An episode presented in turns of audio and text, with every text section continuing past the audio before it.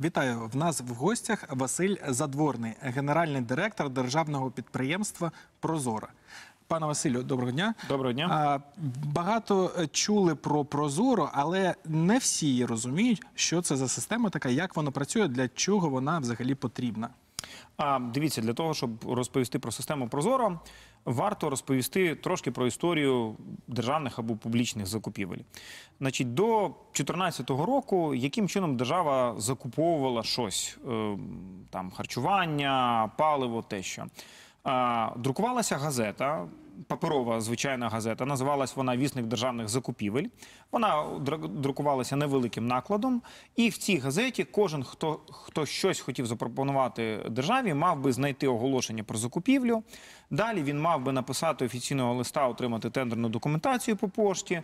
Далі він мав би підготувати тендерну пропозицію. Це зазвичай там 50-60 сторінок тексту, підписати часто кожну сторінку, проштампувати кожну сторінку, покласти це все в конверт, відвести на точку, де ці пропозиції приймаються, або надіслати поштою, і потім чекати рішення, значить, е, замовника щодо своєї участі, е, і через певний час отримати там.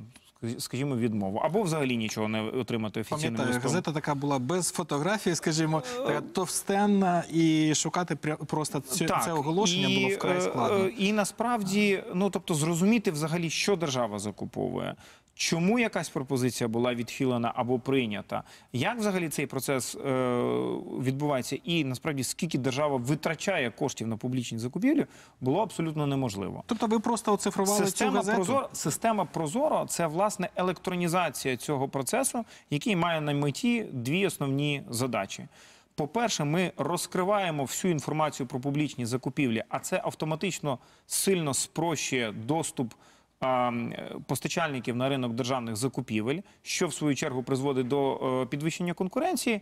А це в свою чергу призводить до економії.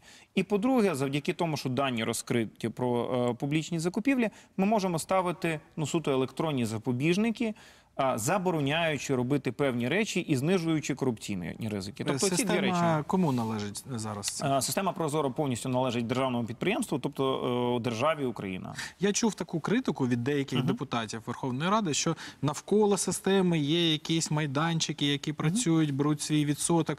Е, чи нема тут якогось корупційного ризику? Дивіться, це насправді та історія, за яку Прозоро отримала ну, безліч електронних нагород. Власне, е, коли система створювалася, у нас була можливість або купити за 5 мільйонів доларів е, закордонний софт, або створити е, програмну систему своїми силами. Ну і власне е, той софт, що в Україні створений, на нього держава не витратила жодної копійки бюджетних коштів взагалі. І софт цей побудований так само, як побудовані е, всі е, е, системи торговлі акціями в усьому світі. Тобто, у нас є центральна база даних, якою володіє держава, яка визначає всі правила проведення закупівель, і є е, наразі 19 комерційних майданчиків. Один з них вже державний це Приватбанк, е, які дозволяють людям взаємодіяти з центральною базою даних. По анало- Аналогія, аналогія приблизно як в банківській системі. От у нас є Так, так. НБУ. Ви ж не можете піти як людина покласти гроші на депозит в НБУ або взяти кредит в НБУ. У вас є комерційні банки, ну є і державні насправді, які дозволяють, які надають ну те, що називається клієнтським сервісом. Знову ж таки, така схема дозволила нам, по-перше, суттєво зекономити ну, на впровадженні системи, а по-друге, створити систему, за якою ці майданчики залучають постачальників. А чим більше постачальників на ринку, тим е, більша конкуренція, тим ближче ціна е, до ринкової. Власне, тут ідея дуже проста. До впровадження системи Прозоро в державних закупівлях приймали участь приблизно 40-50 тисяч постачальників. Наразі 200 тисяч постачальників приймали участь в публічних закупівлях.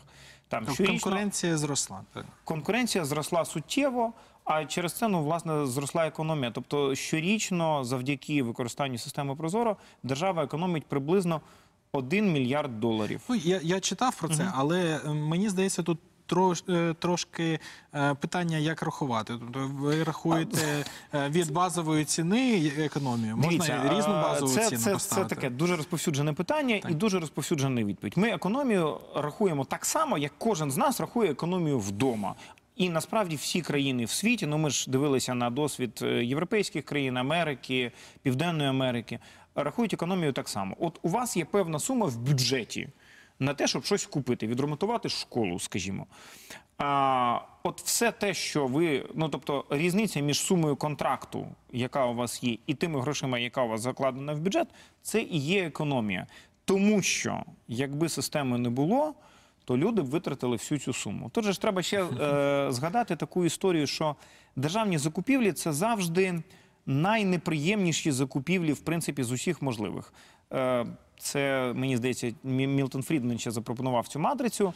Е, існує чотири типи закупівель. Коли я купую щось для себе за свої гроші, там телефон мобільний, то я буду там за параметрами обирати.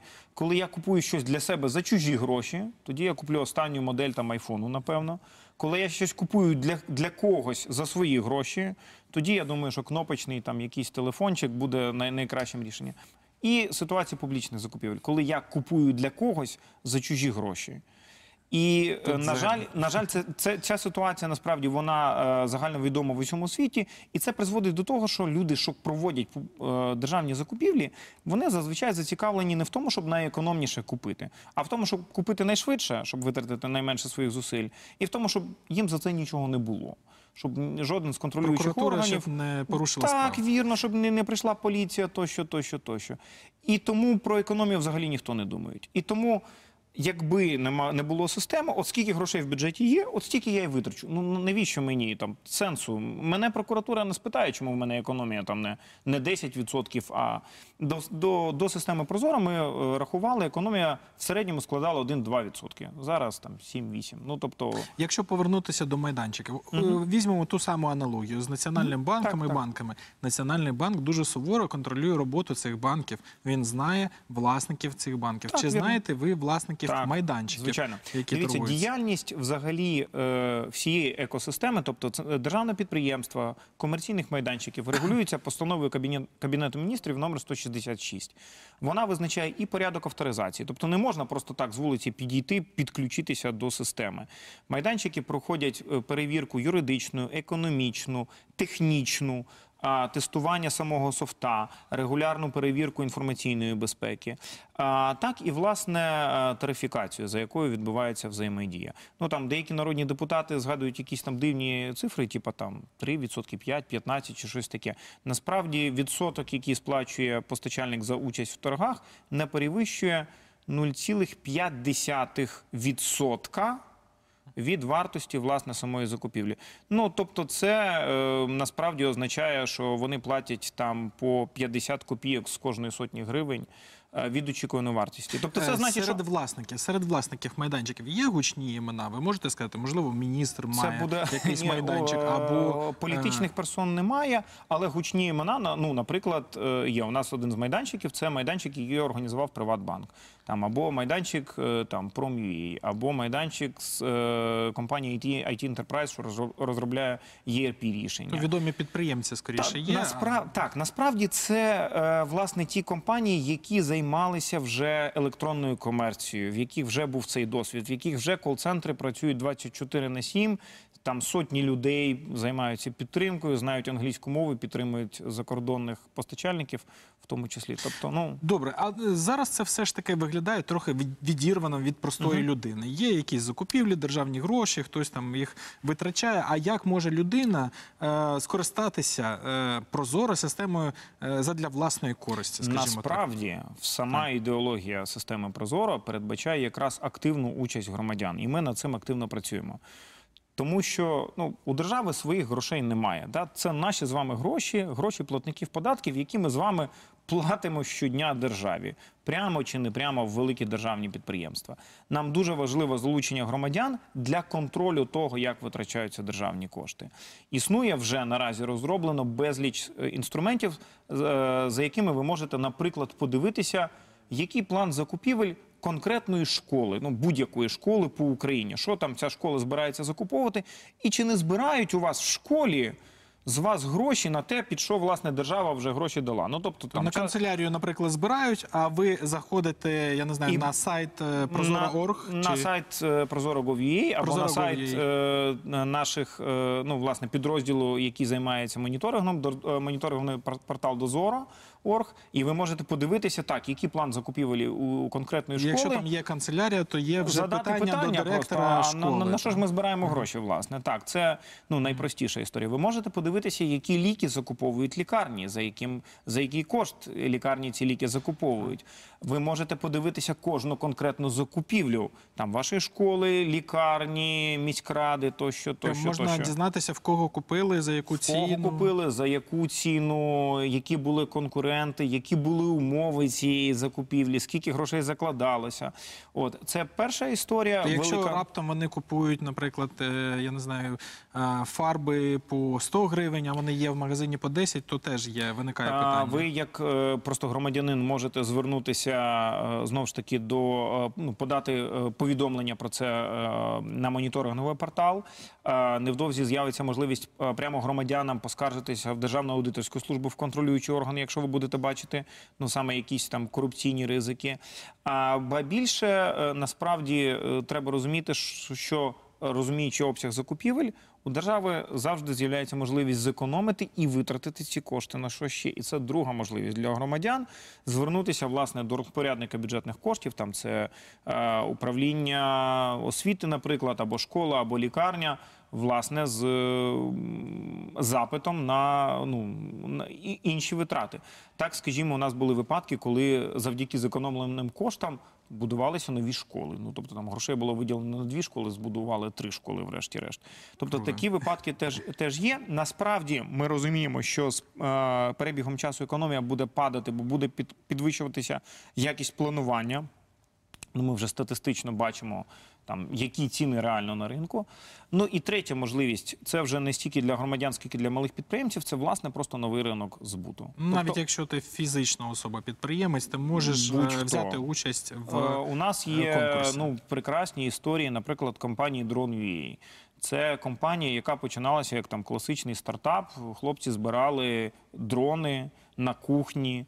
Е, і зараз виросли великі підприємства, які займаються поставкою дронів і для армії, і для Міністерства внутрішніх справ. Е, Щось продають там їх через е, Прозоро. з останнім тендером в них не вийшло. Я знаю цю Да, ситуацію. була історія з закупівлею Міністерства оборони, але це якраз питання процедур Міністерства оборони. Справа в тім, що не всі процедури е, закупівель проводяться для оборонної галузі, так як і інші закупівлі, іноді вони бувають заскладними. І ну, власне, через це відбуваються певні, певні проблеми. Ми якраз за те, аби максимальна кількість закупівель відбувалася стандартизовано. От сьогодні ми спілкувалися з Надією Бігон. Вона зараз займається закупівлями Укроборонпрому. Якраз е, Укроборонпром іде тим шляхом, аби стандартизувати і зробити закупівлі ну, того, що не є секретно. Тобто, все ж таки Прозоро не е, убезпечує повністю нас від маніпуляцій Дивіться, під Прозоро час це закупівель. інструмент. Прозоро це інструмент, такий самий, як світлофор. Світлофор на перехресті зазвичай сильно знижує кількість аварій, але він не вберігає вас від того, що хтось захоче щось порушити. Жоден інструмент не буде ефективно працювати без інструменту контролю. Тому для нас так важливо підвищення ефективності інструментів контролю. В першу чергу ми зараз говоримо про державну аудиторську службу. Наразі щомісяця проводиться моніторинг десь приблизно 300-400 закупівель. Е, Ну, цей показник має бути збільшено в 6-7 разів. Тобто, насправді щодня в Україні оголошується 4 тисячі закупівель. Це достатньо велика цифра. Там 80 тисяч закупівель відбувається щомісяця. Якщо ми Мета щомісяця контролювати всі закупівлі. Е, Ну, я думаю, що ми не хочемо будувати суто поліцейське, поліцейську державу. Мета контролювати, перевіряти руками там 10-15% закупівель, а от машина буде обирати з усіх закупівель на ризик індикаторах, і ця система вже працює, найбільш ризиковані процедури. Тобто автоматично ми можемо подивитися, що ну щось підозріле в цій закупівлі відбувається. Я знову ж таки наголошую, ця система вже працює. Наразі не вистачає потужності Державної аудиторської служби. Ми бачимо, наприклад, що оцей постачальник завжди виграє в закупівлях у цього замовника, не приймає участі в закупівлях інших замовників, і у нього завжди один, і той самий конкурент. Можливо, це дійсно така ситуація на ринку. Ну я не знаю, там дійсно просто бодаються і хтось ефективніше виграє. А можливо, тут щось є підозріле. Варто б аудитору було краще на це подивитися. Пане Василь, дуже вам дякую за такі ґрунтовні цікаві пояснення. А глядачам хочу е, нагадати, що в нас в гостях був е, Василь Задворний, генеральний директор державного підприємства Прозоро. І як завжди, на сам кінець я хочу розповісти про позитивну новину цього тижня. Нафтогаз е, виграв в апеляції по скарзі е, Газпрому. Е, Газпром намагався оскаржити рішення стокгольмського арбітражу. Одне з рішень. Згідно з рішеннями у Стокгольмі, росіяни винні українській е, українській компанії понад е, 2,5 мільярди доларів. Отже, з вами був Андрій Яніцький, програма Еспресо Капітал. Думайте і багатійте.